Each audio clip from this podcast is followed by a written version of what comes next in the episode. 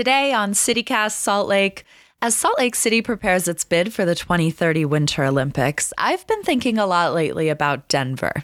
In the 70s, Denver became the first city in Olympic history to reject hosting the Games.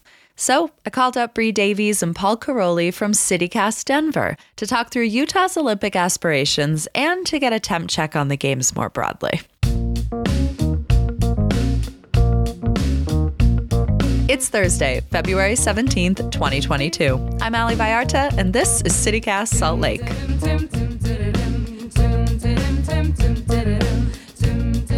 Bree and Paul, welcome to CityCast Salt Lake. CityCast Denver, welcome to CityCast Salt Lake. Thanks for having Thank us. you. I'm excited to chat with you. So basically, this is what's going on. Salt Lake City wants the Olympics badly, and I'm not sure that I do. And I feel like maybe there are people out there that share my opinion, but I haven't found a ton of them.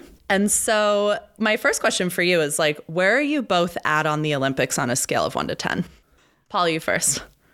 10 being like This is your about thing. it, one being Yeah. like um I mean, I, I think it's great. I, I'm obviously conflicted about it, like every other person on earth, I imagine. But um, yeah, I mean, I have such a strong nostalgic connection to it, like a lot of people do. On the one hand, and then on the other hand, I recognize that the institution of the Olympics and the bureaucracy and the all of the corporate influence on the games has been, for the most part, really, really negative. So, you're a six? I'm going to force you Yeah, to assign a number. I'm a five in a tribute to the five Olympic rings. Wow, I didn't know Paul Mm-hmm. was going to go hardcore lukewarm on this. I What? know. I thought you were going to come in as like a mm-hmm. nine, Paul. Well, I don't know. I mean, I'm a rational person. There- Look at what the Olympics are. It's a calamity every two years. It's always a disaster. like, there's always budget overruns. It always exposes all of these problems in the host mm-hmm. city. Maybe it makes them worse in a lot of mm-hmm. cases. Feels like every host city. I, I don't want to get ahead of it.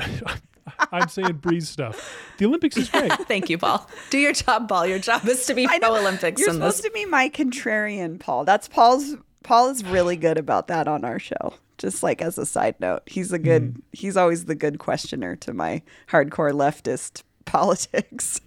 Yeah. but uh, All right, Bree. One to 10. I'm a zero. I mean, and it's funny because the it's funny because the Olympics are going on right now, right? And um, I've actually watched more of them than Paul has. So Interesting.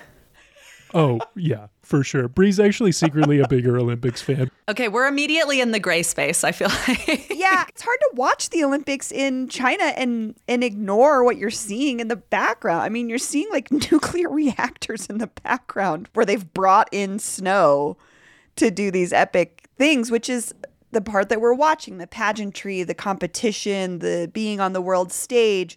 I see all those things as as being exciting and beneficial, but if we zoom in to a city perspective, I'm the biggest booster for Denver out there, but I'm also the biggest critic.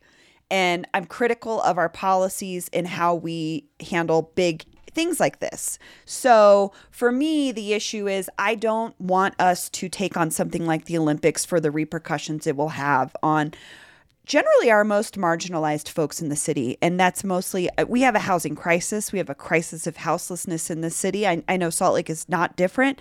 And my concern is what happens to those folks when we take on something like this? When bigger things are coming to town we tend to see more policing on our homelessness. And my fear is that will be a huge part of the Olympic bid is to let's sanitize Denver or, or Salt Lake and Completely. and hide these folks, not solve our problem, but hide them. Right. And and so that's my biggest thing. And then also it's a money suck. Whether we pay for it or not, we're going to be paying for it. There's so many other things in our city that could be getting those resources and making us a really mm-hmm. great city for the world stage. And the Olympics is not going to make us a better city. No, I feel the same. The cost, not just like the cost to the city, but also who is this for? Because when the Olympics come to your city, as a local, you become an extra. it's not for you. You're the host, and therefore, like, you're just an extra. I'm not going to be able to afford to participate in the Olympics. I'm just going to be watching it on TV like everyone else. And so there's that. And then I think another crisis that Denver and Salt Lake share is climate. We are in the greatest drought in the past 61 years here in Salt Lake and watching them blow, I think, 1.2 million uh, cubic meters of fake snow on the mountains in China. And seeing that, frankly, like, yeah, we get a little bit of snow, but like not a ton. We would absolutely be blowing a ton of it in order to host this event. It's like water from where? From where? I don't know. We already make fake snow for our industry known as skiing. This is one of the aspects of the Olympics where the conversation hasn't really kept up with the reality of the way the games are organized. And the same thing about the funding, too. Like, the games aren't publicly funded. That's just not how it's done anymore. Like, even the Olympics recognizes that public funding was a disaster for most host cities that attracted the games. And now most of the games are privately funded. That's what's happening in Beijing, at least I think. And then on the environmental aspect, the Olympics used to come with this other promise of a lingering legacy in the city. Like there would be an Olympic village built, there would be a new stadium built that would host the opening ceremonies. There would be all these, you know, other impacts, investments, perhaps. And that's not how they do it anymore in South Korea a few years ago in Pyeongchang, one of the main reasons why they won the Olympics is because they had this really innovative bid that was all based around modular construction. So anything that they built, they could tear down and reuse after the games. So the impact, like by design, was to be minimal. Like I'm not saying it would be nothing. Like it would still be athletes flying in from all over the world. That's like hundreds of people, hundreds of air miles. I think that raises a really interesting question, which is Are they going to eventually run out of cities that want to host these games? And, and they are. It it's happening. Does already. feel like it's happening. And if they do, then what does reforming the Olympics look like? Is that going to be the thing that pushes it into a reformed Olympics? Can they be reformed? I mean, everybody who's like really involved in this these discussions right now, this is the question: how do we, how do we change it because it's not working? Um, I think there's a lot of compelling ideas on the table. One would be just have it be in Athens every year. You know, this is an ancient Greek tradition. They already have the facilities because they hosted the Summer Games in 2004. Just every four years, go back to Athens. That doesn't that make sense? That feels right. Um, carry on the tradition in that way. And you can see the same thing with the winter games. Maybe it's a rotation. Maybe some maybe every every 10 years, every decade or so, we do it in Salt Lake City or Lake Placid just because these are places that have the facilities that have some experience my interpretation is that that's actually part of Salt Lake's bid because I've seen a lot of quotes from members of the committee in the papers saying they'd love to have it every 16 years in Salt Lake. Like their dream is that they set up Salt Lake to be a semi permanent host of the Olympics. You make an interesting point because now I'm like, maybe that's better than having like a one and done approach. Yeah, I mean, you'd get good at it. Right. right? Well, and the facilities Yeah. could be a, reusable in some capacity because that's you know one of the biggest criticisms is you can go online and look at 10 abandoned olympic venues across the world or whatever. For me it's like i think about denver in the 70s versus denver now. Um, i could see why a bid was maybe more attractive then. We were a little cow town. People didn't necessarily know about us. The tourism draws weren't as big as they are now. We have n- not anything near that that problem at this point. People want to live in Denver. People when this is like the sign to me is like as a person that grew up here in the music scene, when people are moving from New York City's music scene to be in Denver's music scene, we don't need help getting people to Colorado. I don't I just don't see a need for it and I just see it being a burden on our infrastructure that's already burdened and um Denver has what I call a shiny bauble problem, which is we look at really big, fun, shiny projects and throw a ton of money at them. When I see a big project like the Olympics coming is I want to solve these other problems before we attract more people. We need to take care of ourselves first. Right. For us, I think as a city and as a state, our governor kind of said it best. Um, governor Spencer Cox said he thought the Olympics were healing of Utah's inferiority complex. and I love that he you know, admits it.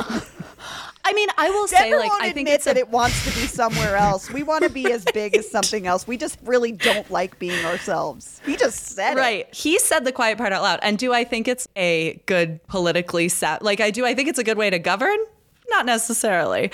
But I'm like, okay, we can have that conversation because Salt Lake, I mean, has had and continues to have an inferiority complex. I think everyone in the Mountain West knows it. and so if that's what this is about, then like, let's have that conversation, but let's not put it behind the smokescreen of this is about the athletes or this is about resourcing our communities because I don't think it is. I just had this thought like, what if because the Olympics were coming, our city's response was, let's finally get our transit system together. What if the Olympics coming meant, oh man, we are going to work as hard as we can to build workforce housing and do all these things? Then I would be like, yes. But it's not generally a driver for us to make things better overall.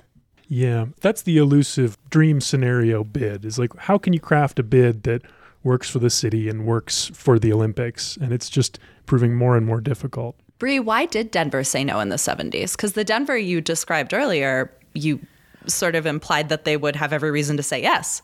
So last week on our show, we had Patty Calhoun who is the editor in chief of Westword, our alt weekly. She has been running that newspaper since 1977. So she has been in the thick of that change in Denver. And what she said really made sense to me, which was the good old boy network that was used to running the city and running the show, the you know, the big business interests thought, oh, we can pony up this big bid and just push it right through, and our citizens will say yes. And our citizens said, we don't want that.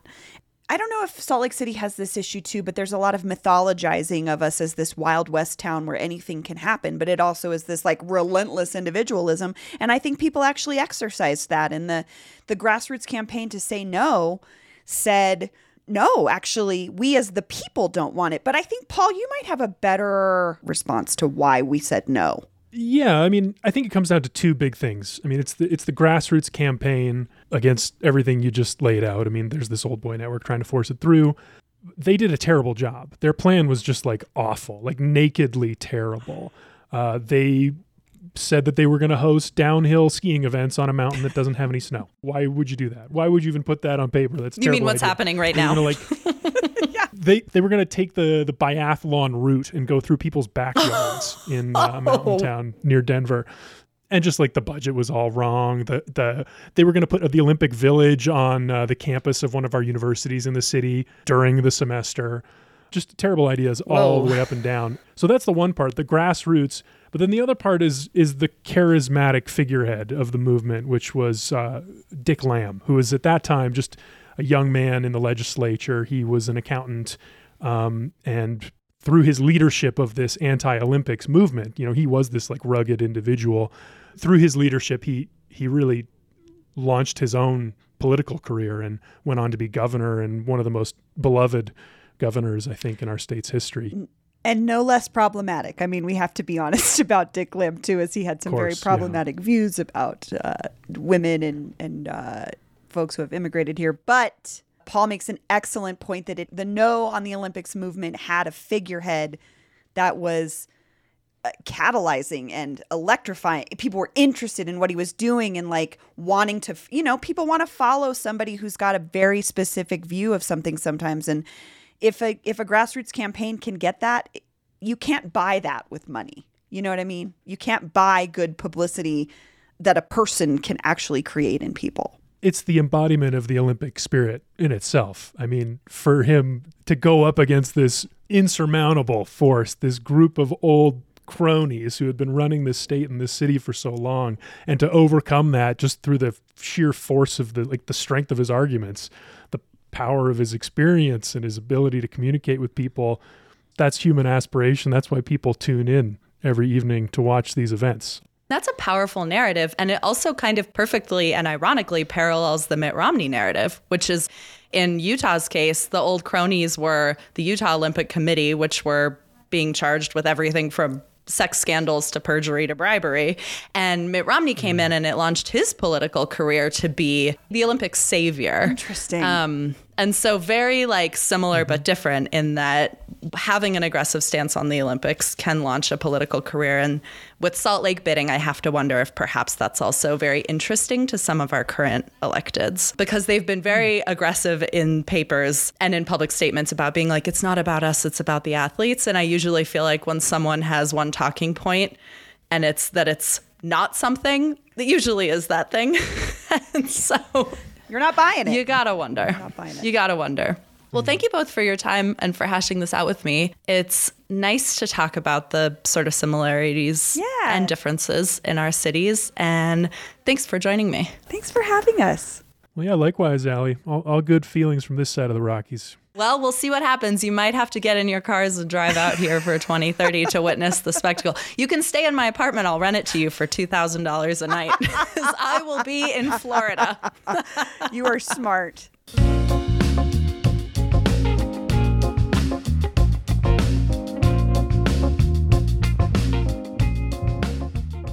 One more thing before we go. There are 22 days left in the legislative session, but who's counting, right? There's a lot of bill traffic up at the Hill, so here's a speedy roundup of what's going down. Ready? There will be a tax cut, which seems good, and we'll also get a little cash back next year, but it will draw $200 million from Utah's education fund, so I'm calling it a net loss. Lawmakers decided they will not repeal the death penalty in Utah. The bill to do so didn't make it out of committee. There's a hateful bill now in play that would evaluate the weight, height, and wingspan of transgender student athletes to determine if they can compete on sports teams that align with their gender. A bill that would guarantee state employees paid bereavement leave after a miscarriage or stillbirth passed the Senate and is headed for the House. There's a gondola related Senate resolution that calls for the least impactful solution in Little Cottonwood Canyon. And the Education Committee is looking at a bill that would roll out funding for full day kindergarten across the state if parents want that option. Shout out to all the reporters who are up at the Hill every day making sense of this process.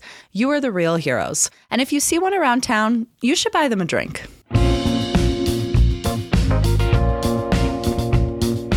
That's all for us today on CityCast Salt Lake. Thank you to the CityCast Denver team for joining the show. And if you want to get Denver's pulse, I encourage you to check out their podcast and newsletter too. We'll be back tomorrow morning with more news from around the city. Bye.